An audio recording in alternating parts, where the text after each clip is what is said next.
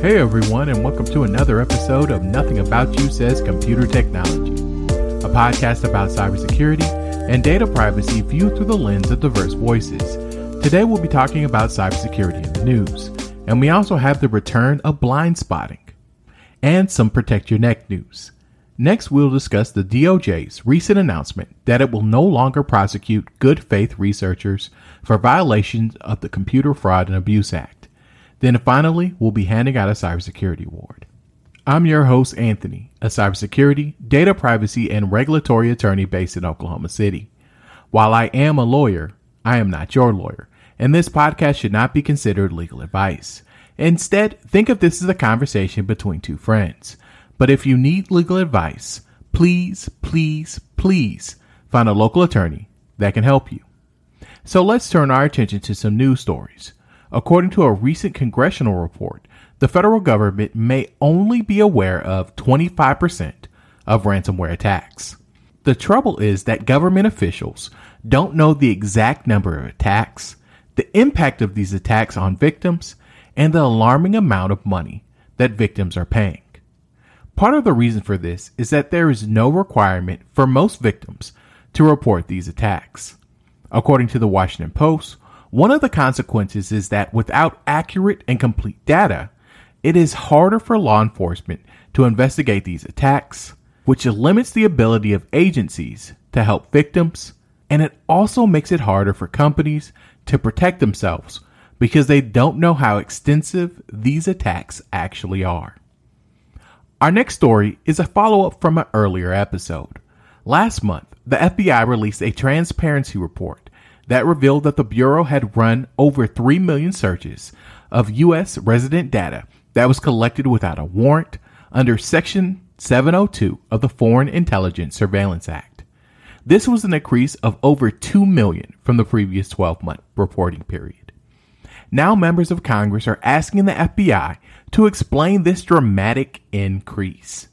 Section 702 is set to expire at the end of 2023 and the FBI's answers to Congress will have a big impact on whether it's reauthorized.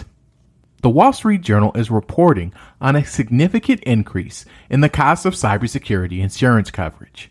According to an insurance industry watchdog group, direct written premiums collected by the largest insurance carriers in 2021 increased by 92%. Some insurance providers explain that this increase is part of the market correcting itself after years of rates that did not reflect actual cybersecurity risk. Along with this increase in price, companies are required to show that they meet certain minimum cybersecurity hygiene requirements to even get policies. This is all part of a maturing process for the cybersecurity market. While we should certainly apply these new requirements for eligibility, the increased costs can make companies reluctant or even unable to purchase policies, especially with some insurance providers cutting what their policies actually cover and creating more carve outs that limit coverage related to acts of war. This change of the market will certainly have an impact on how companies approach cybersecurity incidences and reporting. We now have the return of one of our older segments called blind spotting. This is where we talk about a policy blind spot in the use of our technology. We talked about in previous episodes the issues with AI when it comes to race and gender. But here's a quick refresher. Studies have found that when AI is used in a hiring process, algorithms have been found to automatically assign job candidates different scores based on random criteria, like whether somebody wears glasses or a headscarf, or if they have a bookshelf in the background uh, during a video interview.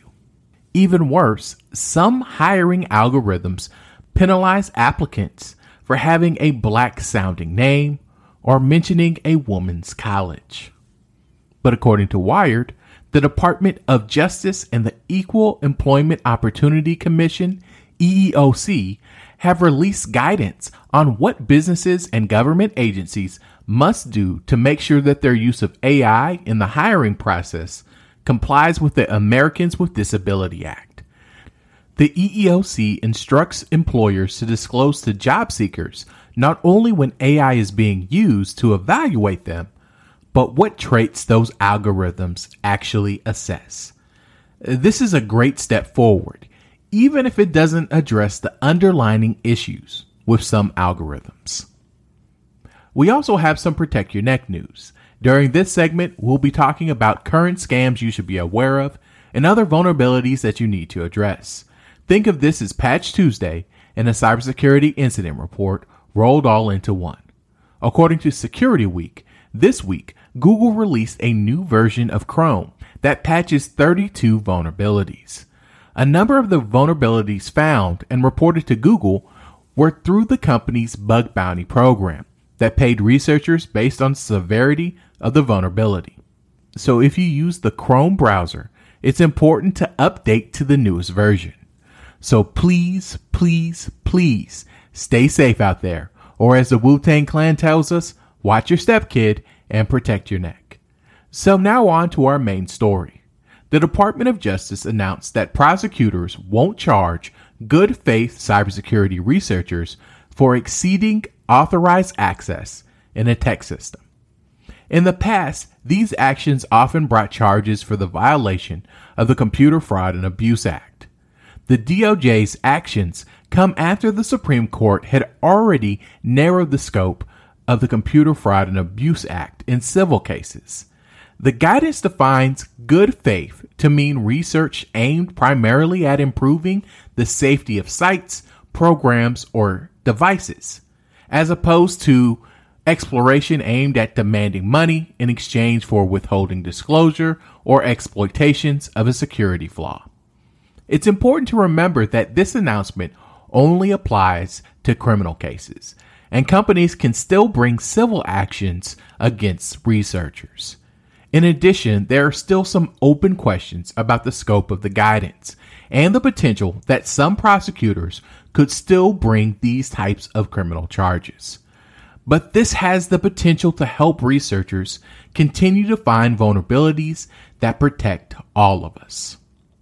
Our final segment today is our Cybersecurity Awards.